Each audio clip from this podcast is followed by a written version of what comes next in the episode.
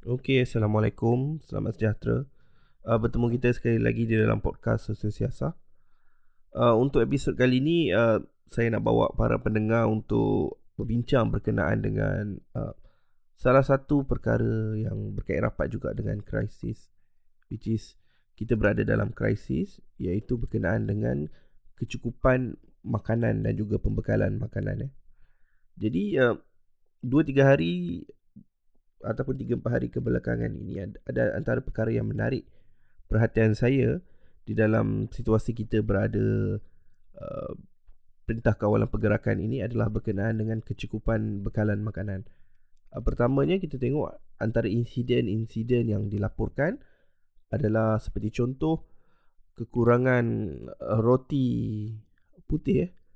Uh, terutama dalam maaf saya terutama jenama gardenia ya kita dapat tengok uh, orang berkongsi orang berebut gardenia di dalam Facebook ya orang berkongsi video orang berebut gardenia. Malah roti seperti Massimo pun kurang. Um, dan kemudian ada beberapa isu lain seperti contohnya uh, petani membuang ataupun penjual sayur membuang sayur dan juga nelayan membuang ikan di laut kerana uh, tidak mampu untuk membawa bahan mentah tersebut ke dalam pasaran disebabkan oleh kekangan uh, terutama sewaktu perintah kawalan pergerakan ini. Dan juga uh, semalam uh, ataupun kemarin tak silap saya keluar berita bahawa Vietnam ingin menghentikan ekspor uh, beras dia dan ini memberikan kegusaran kepada masyarakat kita kerana beras adalah makanan roji kita. Baik. Untuk meneliti perkara ini, pertama kita perlu untuk menjawab beberapa persoalan penting. Satu, apakah tahap kecukupan bekalan makanan kita merangkumi keupayaan kita untuk menghasilkan bahan mentah? Dan yang kedua, untuk menghasilkan variasi, ya, variasi di dalam makanan. Kita tak maulah kalau kita mampu hasilkan beras, takkan hari-hari kita nak makan nasi putih je. Jadi dia mesti ada kandungan gizi yang mencukupi seperti protein uh, dan juga vitamin dan beberapa zat galian yang lain. Jadi itu adalah antara persoalan pertama yang perlu kita jawab. Dan yang kedua, persoalan kedua yang penting adalah um, bagaimanakah kita hendak memastikan pembekalan makanan itu uh, sampai pada orang yang sepatutnya ataupun sampai kepada pasaran. Sebab sebelum ini sewaktu bukan di dalam krisis mudah untuk disampaikan katakanlah petani itu menanam uh, padi di Kedah seperti contohnya.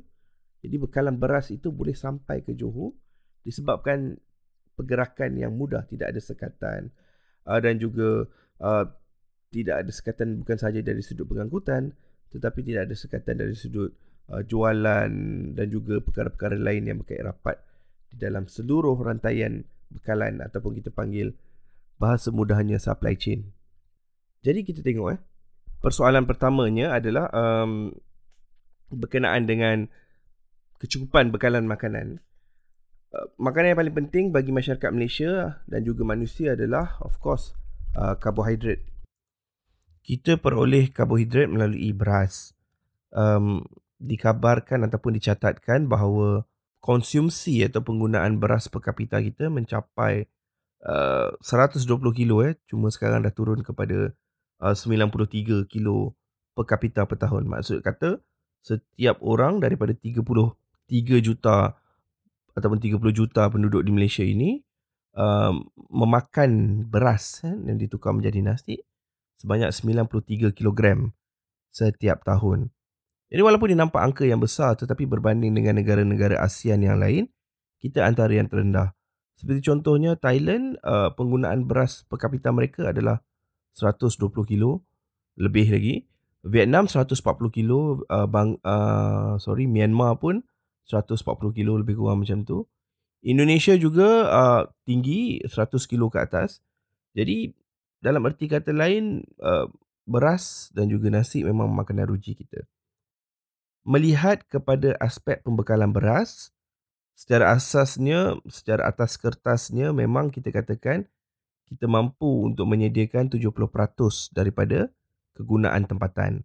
Jadi 30% itu ada diimport daripada negara-negara seperti Vietnam, uh, Thailand, uh, India, Bangladesh dan ada di antara uh, beras yang diimport tu adalah beras yang yang yang yang bukan nak kata berkualiti tetapi beras yang uh, lain maksud erti kata saya uh, kata saya maksud saya uh, bukan beras biasa seperti contohnya beras wangi uh, kita ada juga beras uh, parboil beras um, basmati jadi ini antara beras-beras yang diimport menjadikan jumlah 30%.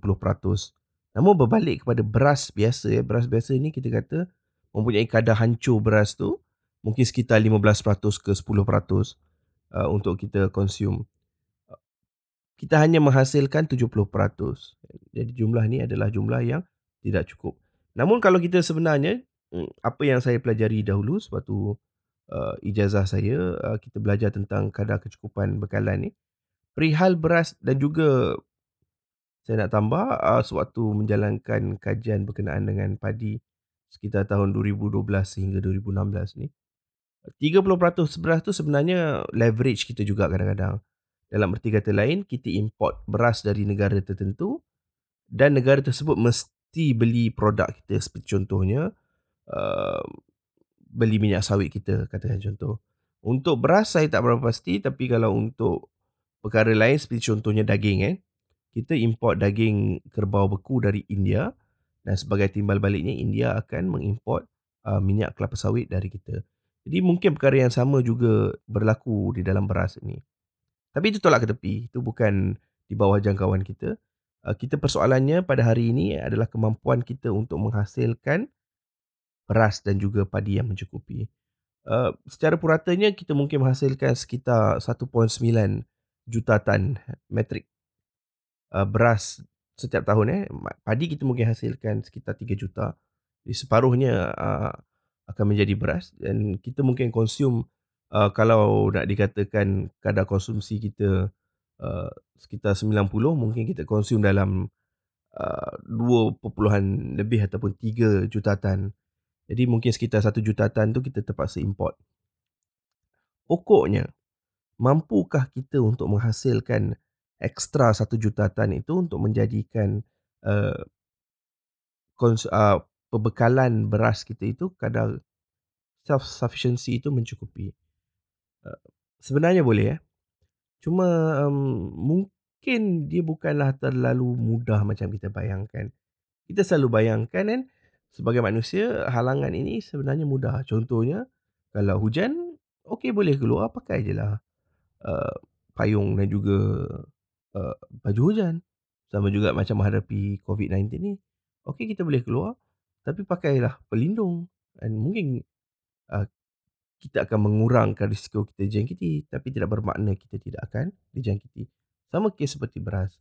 Kalau kita tengok sesetengah jelapang eh beras di Malaysia ini kalau saya boleh kongsikan kepada saudara-saudari kita tanam uh, ada dua musim.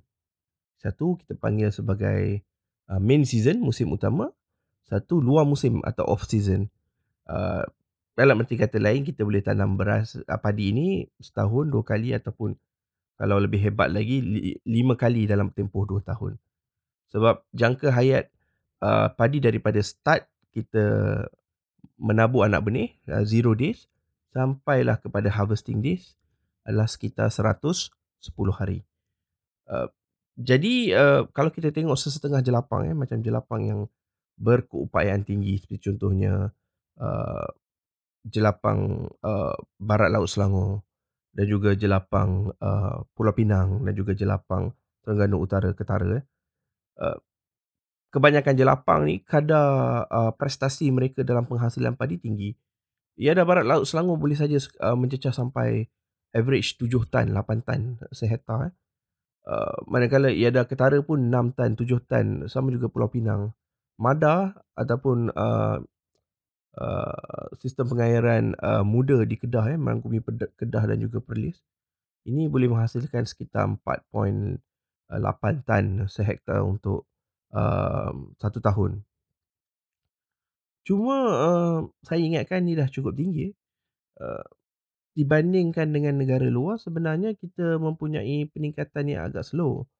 Uh, seperti contohnya Vietnam eh, uh, informasi yang dikeluarkan oleh Institut Kajian Beras Antarabangsa IRI International Rice Institute uh, mengatakan bahawa Vietnam ada purata ini purata keseluruhan eh, uh, 5 tan per hektar setiap tahun which is wow jauh lebih banyak berbanding dengan Malaysia. In, uh, Indonesia pun uh, 4 tan lebih dah uh, even Bangladesh eh Bangladesh 4 tan lebih persoalannya negara-negara ni kita ni Paktan ni daripada tahun 90-an lagi ni.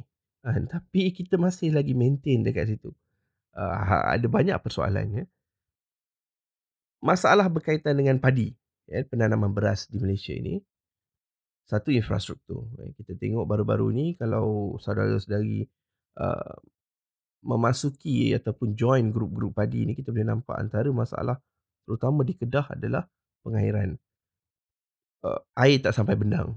Jadi mereka terpaksa pump air, mereka terpaksa ada di antaranya terpaksa boring eh, korek air untuk dapatkan air sebabkan uh, sistem pengairan yang tidak mampu untuk uh, memastikan tanaman mereka sebab padi adalah sangat water intensive, sangat memerlukan air. Jadi kalau tak ada air dia akan terbantut dan hasil confirm tak ada. Uh, jadi ini antara masalahnya. Uh, tapi bagi saya uh, ia adalah masalah yang mungkin boleh diatasi uh, ataupun um, mungkin juga kita perlukan beberapa penambahbaikan. Uh, keduanya adalah jurang yang terlalu besar antara jelapang dan luar jelapang. Apakah jelapang eh? Jelapang uh, kalau kita biasa dengar kita kata Kedah adalah negeri jelapang padi. Dalam bahasa Inggeris ni granary ya, maksudnya memang kawasan yang disanction ataupun dikhususkan untuk uh, penanaman padi ini seperti contohnya. Um, jadi kawasan yang dikhususkan untuk tanaman padi ini mempunyai infrastruktur yang cukup lengkap. Pentadbiran yang lebih tersusun. Uh, mereka ada pengair, rancangan pengairan. Uh, mereka ada uh, pegawai-pegawai pengembangan pertanian extension officer yang akan menerangkan kepada pesawah-pesawah ini bagaimanakah cara yang terbaik untuk tanaman padi. Kemudian mereka juga mungkin ada sistem koperasi, sistem pertubuhan peladang kawasan yang lebih efisien yang untuk memberikan bantuan di samping itu ada beberapa informal uh, structure lain seperti contohnya uh, orang-orang tengah yang kita panggil sebagai uh, broker padi yang mungkin lebih banyak pilihan ya. Uh, sebab broker padi ini memainkan peranan penting. Sebab satu, dia memastikan kelangsungan hidup para pesawah ni terutama sewaktu tidak like, tidak dapat lagi hasil padi. Sebab kita tahu padi ni dapat harvest lebih kurang 3 4 bulan sekali je. Jadi dalam tempoh 3 4 bulan tu mereka mungkin ada masalah keuangan. Normally para pesawah yang mempunyai masalah keuangan, uh, mereka akan pergi kepada pertubuhan peladang kawasan dan mereka akan isi form. Pertubuhan peladang kawasan mungkin akan bagi cash advance. Tetapi lebih normal adalah mereka call sahaja broker padi. Broker padi akan bagi eh seperti contoh antara uh, antara verbatim-verbatim ataupun antara anekdot-anekdot yang saya ingat lagi sebab tu menjalankan kajian ni mudahnya broker padi ni kita call dia katalah pagi ni saya call. Uh, saya kata uh, saya perlukan sekian-sekian jumlah wang. Contoh katalah RM700 anak saya nak masuk sekolah uh, jadi uh, saya perlu beli barang. Padi tak tak potong lagi eh. Jadi tak dapat hasil lagi. Dan broker padi ni dia akan jawab okey boleh. Uh, lepas Zohor saya datang. Jadi mudahnya untuk mendapatkan akses kepada cash tersebut, aliran tunai tersebut. Dan mereka tidak perlu ke mana-mana, broker tu akan datang um, selepas Zohor bagi cash, jadi duit tu akan ditolak. Cumanya apabila mereka telah uh, pinjam atau meminta advance daripada broker padi, uh, mereka mengcreate satu uh, hubungan transaksi eh, uh, di mana uh, hasil-hasil pesawah itu perlu dijual kepada kilang yang mana broker padi ini berurusan. Contoh mudah untuk anda memahami rantaian ini, kita boleh bayangkan kilang padi. Eh. Dalam setengah-setengah kawasan, uh, mungkin ada satu kilang atau tiga empat kilang. Eh. Kilang ni akan memperoleh uh, ganjaran lah selain daripada penjualan padi itu, mungkin ada subsidi yang ditanggung oleh kerajaan. itu cerita lain sebab subsidi adalah cerita lain yang lebih uh, terperinci perlu saya ceritakan. Uh, kemudian untuk memastikan mereka sentiasa mendapat supply eh, ni dalam kes kita nak rebut market uh, daripada penghas, pengusaha atau pesawah-pesawah padi ni. Jadi mereka akan melantik broker padi. Broker padi ni mereka akan bagi mereka wang ataupun modal. Uh, tujuannya senang untuk bagi pinjam dekat mana-mana pesawah yang dalam memerlukan. Jadi mereka bagi pinjam, tidak ada kerenah birokrasi dan kemudiannya um, pesawah kena jual lah dekat uh, kilang padi tu. Kilang padi ada yang okey, baik, tak ada masalah. Tetapi ada juga kilang yang memanipulasi pesawah melalui potongan, eh, potongan yang tinggi. Contohnya, uh, katalah average potongan 17, uh, 15 ke 17% daripada hasil. Jadi katalah anda hantar satu tan, anda akan dapat mungkin uh, sekitar 800 ke 850 sahaja nilai yang boleh untuk dibayar. Jadi potongan ni yang kadang-kadang dimainkan oleh kilang padi. Tapi sebabkan pesawah dah terikat dengan broker, jadi tak, tak ada masalah. Jadi berbaliklah kepada isu kita yang lebih utama.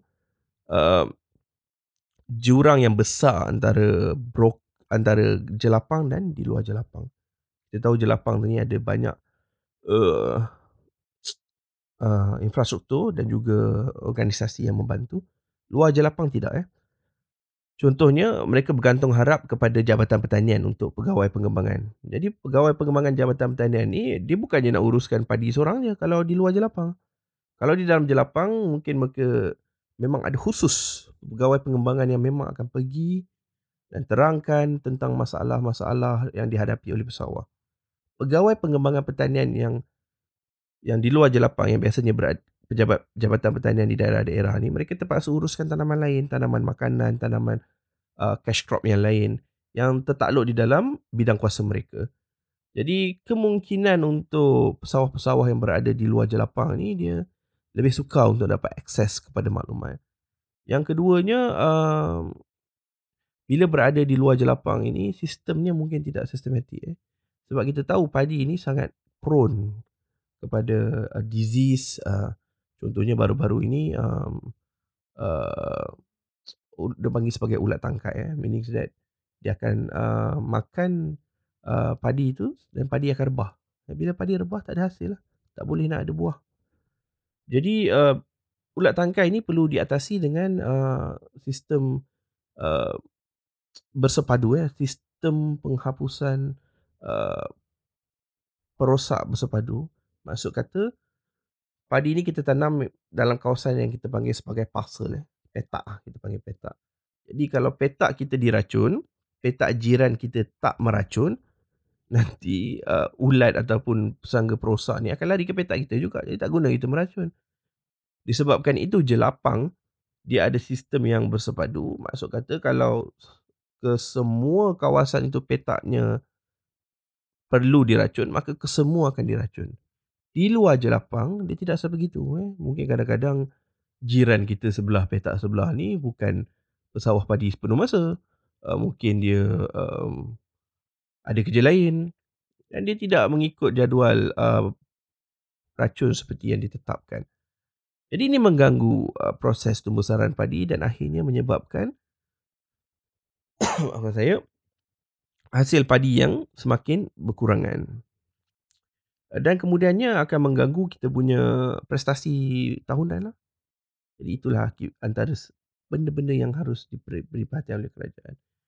Kerajaan untuk menyelesaikan perkara ini biasanya saya ingat saya masa krisis makanan dahulu kerajaan telah memperkenalkan uh, skim jaminan bekalan makanan uh, baru-baru ni mungkin Tan Sri Muhyiddin Yassin juga perkenalkan tapi uh, kerajaan uh, Sri Najib Razak ketika dahulu pun dah kenalkan tahun 2013 di mana skim jaminan jaminan bekalan makanan ini memberikan lebih banyak uh, cash insentif eh kepada pesawah padi. Contohnya memang pesawah padi ada banyak dapat insentif kat Malaysia ni is heavily subsidized. Sampaikan sesetengah uh, uh, penyelidik eh terutama penyelidik yang memang dah dah terlibat lama dalam padi ini merasakan disebabkan kita terlalu heavily subsidized kita tidak ada satu inisiatif eh, dalam kalangan pesawah eh, sebab itu terma seperti 3T ini sangat terkenal eh, di mana pesawah ni hanya perlu uh, tanam, tinggal dan tuai. Um, even dalam 3T itu pun mereka ada uh, lebih mudah mereka telefon saja uh, pekerja-pekerja ladang, buruh-buruh ladang untuk tanam, tembak uh, benih padi. Kemudian untuk urusan padi pun mereka hanya perlu call saja dan kemudian uh, bila nak tuai call saja broker padi dan broker padi akan kutip padi dan kemudian mereka akan terima uh, cek ataupun duit dimasukkan ataupun cash money. Ini ni antara persoalan-persoalan yang kalau anda nak tengoklah berkenaan dengan industri padi dan kenapa kita sukar untuk mendapatkan 100% self sufficiency itu. Tapi ini tidak bermakna kita tidak boleh tambahan beberapa jelapang lain seperti contohnya di Rompin, di Sabah kan di Lahad Datu tak silap saya. Ini adalah antara inisiatif untuk meningkatkan. Cumanya uh, kita kena ingat kan, kalau berkaitan dengan aktiviti pertanian maupun aktiviti lain dia bukannya lah bergantung kepada uh, kalau kita panggil the duality of struktur tu maksudnya ada satu makro, struktur makro uh, meaning that seperti uh, infrastruktur kerajaan dan juga sebagainya tapi juga juga bergantung kepada micro meaning that inisiatif sawah sendiri dan memastikan keberhasilan tanamannya. Itu padi. Tapi mungkin kita juga ada setakat padi uh, kita ada stok minimal beras 45 hari. Singapura pun sebenarnya tak banyak. Dia bagikan vague je. Dia kata kalau anda nak jadi pengimport beras anda perlu ada uh, bekalan yang mencukupi untuk 2 bulan. Jadi dengan itu mereka katakan mereka ada stok 2 bulan. Tapi kita tak tahu in the in the, in the very dire crisis eh stok mereka mungkin tak sampai sebulan pun tapi bila it, it is a orang kata untuk memberikan ketenangan dan juga uh, tidak mengkecohkan suasana dengan memberikan gambaran mereka mempunyai stok penimbal. Kita juga sama, kita ada stok penimbal beras uh, 45 hari. Cuma uh, sebenarnya kalau kita catu uh, bekalan beras kita pun mencukupi juga. Sebab sebelum ni kalau kita tengok eh, uh, di kedai-kedai makan lah seperti contohnya. Eh, beras digunakan uh, dengan sangat lavish meaning that orang makan kadang-kadang tak habis pun isi kadang-kadang banyak tapi tak habis di kenduri-kenduri kahwin eh. banyak benda-benda beras ni terbuang saya tak pastilah berapa uh, tan dari in terms of beras dan nasi yang kita buang sepanjang tahun tetapi berdasarkan observation saya uh, pemerhatian saya memang uh, kita banyak membazir beras jadi kalau kita catu mungkin kita boleh uh, orang kata uh, dapat jimatkan benda-benda ni. Okey. Dari sudut bekalan pula, uh, ini antara perkara yang perlu diberikan perhatian. Bekalan perlulah dipastikan uh, mencukupi sebab dalam kes yang sebelum ini dalam beberapa hari ini kes petani membuang sayur dan juga uh, nelayan membuang ikan uh, dan juga uh, lori roti yang tidak mencukupi sebagainya. Tapi berkenaan dengan roti itu mungkinlah kita dah sampai to the peak. Berkenaan dengan ikan dengan sayur ni uh, saya rasa mungkin sebab ini walaupun bukan kali pertama kita menghadapi bencana eh kita pernah menghadapi keadaan bencana seperti ini uh, bukan keseluruhan Malaysia tetapi agak kritikal sewaktu uh, tak silap saya uh, kes Aibah eh di Pantai Timur pada sekitar 2014 uh, ke 2014 uh, tak silap saya uh, di mana kita menghadapi krisis pembekalan rantaian makanan ni eh. Tapi untuk itu kita berjaya atasi cuma kali ini skala kita lebih besar iaitu merangkumi satu Malaysia. Saya rasa mungkin agensi kerajaan juga sedang belajar eh. kita kita learn through experience. Uh, Natma mungkin belajar apa masalah yang Cuma persoalannya benda-benda ini uh, perlu diatasi lah. Macam mana kita nak pastikan uh, setiap negeri mempunyai stok penimbal mereka masing-masing. Sebab dalam kes-kes lain, seperti contohnya, kita protein eh, contoh kita mempunyai dua sumber protein yang kita yakin cukup. Satu, uh, ayam. Dan yang kedua, telur. Eh. Dua-dua ni memang berkait rapat. Uh, dan yang ketiga untuk bukan Muslim juga uh, babi. Jadi tiga sumber protein kita mencukupi untuk memastikan harga protein uh, berupaya untuk uh, dipastikan tidak naik melampau. Cuma kita perlu memberikan perhatian daripada sudut uh, ya, satu food, satu lagi feed, eh, bekalan makanan haiwan. Sebab intensively uh, ayam sangat memerlukan soya bean dan juga jagung di dalam uh, rutin ataupun diet diet harian mereka. Jadi semua ni kita import. Jadi bayangkan kalau uh, ada masalah daripada sudut bekalan uh, jagung dan juga soybean uh, terutama daripada negara-negara pengeksport seperti Brazil, uh, kita banyak import daripada Brazil, China dan mungkin Indonesia. Kita akan hadapi masalah. Anda bayangkan? Satu ketika dahulu sebab tu food crisis antara yang yang menghadapi masalah adalah um, bekalan makanan haiwan. Bekalan makanan haiwan naik mendadak, uh, harga minyak naik mendadak. Jadi bekalan makanan haiwan naik mendadak. Menyebabkan harga ayam pun naik mendadak, harga telur pun naik mendadak. Jadi ini antara isu-isu yang kita tak berapa nampak kalau kita tengok daripada first layer tetapi kita perlu tengok second layer dan kita baru tahu okay, this is the great crisis. Sebab kalau contohnya padi, kita tanam. Kalau contohnya macam soybean ni memang kita tak tanam. Eh? Dan, dan memang itu dua diet penting. Eh? Setakat ini saintis masih lagi tak menjumpai apakah uh, alternatif kepada soybean dan juga corn eh, di dalam diet ayam dan juga diet babi. Dan kalau nak cerita pasal lembu lagi lah kita memang jauh tak cukup self-sufficient. Kita hanya 25% ke 20% ke lebih kurang self-sufficient kita. Lepas tu kita banyak import daripada Brazil lah. Daripada India lah um, dalam konteks lembu frozen ataupun frozen block. Ini antara uh, yang perlu diberikan perhatian. Yang ketiganya yang saya rasa kita kurang berikan perhatian adalah selain daripada makanan ni tetapi antara bahan ruji eh macam sayur ke ataupun protein ke ataupun karbohidrat ke tetapi bahan asas yang kita perlukan dalam masakan terutamanya masakan masyarakat Melayu, Cina maupun India adalah of course bawang. Krisis bawang ni adalah krisis yang lebih kritikal sebab tu harga dia kita tengok melampau-lampau. Bawang satu ketika dulu tuan-tuan dan puan-puan eh, saudara-saudari sekalian. Kalau kita pergi ke macam contoh Tesco kita boleh dapat harga sampai RM2 je sekilo. Sekarang bawang boleh pergi sampai RM10 sekilo. Dan bawang sekilo untuk satu keluarga macam saya yang sekitar um, sepasang suami isteri dan juga dua orang anak kecil ni pun um, sekilo tak lama tahan. Jadi tak boleh bayangkan kalau keluarga contoh lima orang yang mempunyai tiga anak yang uh, sedang membesar umur mungkin sekitar remaja dan juga uh, awal uh, sekolah rendah. Jadi bawang yang digunakan especially in the time of crisis ni oh, mungkin sekilo tu sehari dua je boleh bertahan. Melainkan kita masak masakan yang tidak menggunakan bawang tapi masyarakat Melayu, Cina, India memang bawang adalah antara benda yang terpenting. Dan unfortunately kita tak hasilkan bawang tak silap saya. Kita memang import bawang directly daripada negara-negara di selatan Asia seperti India. Contohnya Pakistan. Contohnya juga. Uh, ini antara yang perlu kita berikan perhatian juga. Uh, maksud kata memang kita tak boleh buat apa-apa. Jadi kita perlu pastikan uh, hubungan itu baik. Dan juga kita perlu pastikan uh, kalau katalah hubungan itu tidak baik, ada alternatif ke atas hubungan tersebut. Hmm, ya, uh, kalau kita tengok secara rumusannya apa yang boleh kita buat dalam episod kita kali ini, aspek keselamatan makanan ini memang seronok kita bincangkan. Eh. Kita boleh paksa kerajaan, oh kena kena pastikan 100% cukup semua benda. Tetapi it's not easy as it seems. Eh. Cakap mungkin kita senang.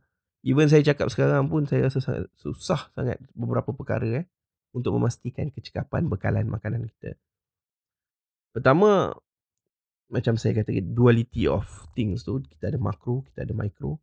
Uh, satu makro kita mungkin boleh selesaikan itu pun melibatkan penambahan dana. Micro pun kita terpaksa gerakkan juga to the extent untuk memastikan supaya uh, ianya mencukupi jadi uh, perkara yang saya rasa boleh sebagai masyarakat ataupun sebagai consumer untuk kita gunakan adalah uh, mencatu.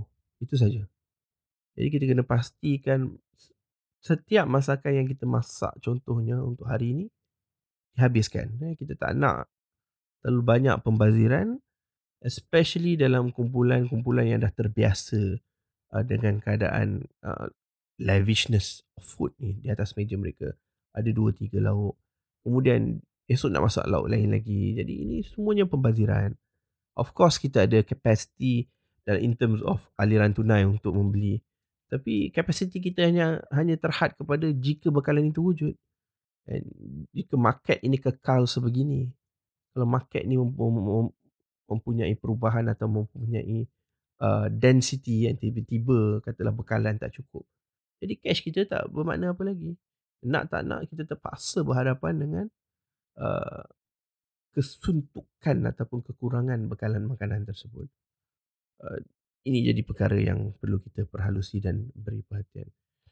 Jadi uh, itu saja saya rasa untuk saya uh, untuk episod kali ini. Terima kasih kerana sudi mendengar dan memberikan sokongan terus kepada Sosio Siasa. Okey. Jumpa lagi untuk episod yang akan datang. Assalamualaikum warahmatullahi wabarakatuh.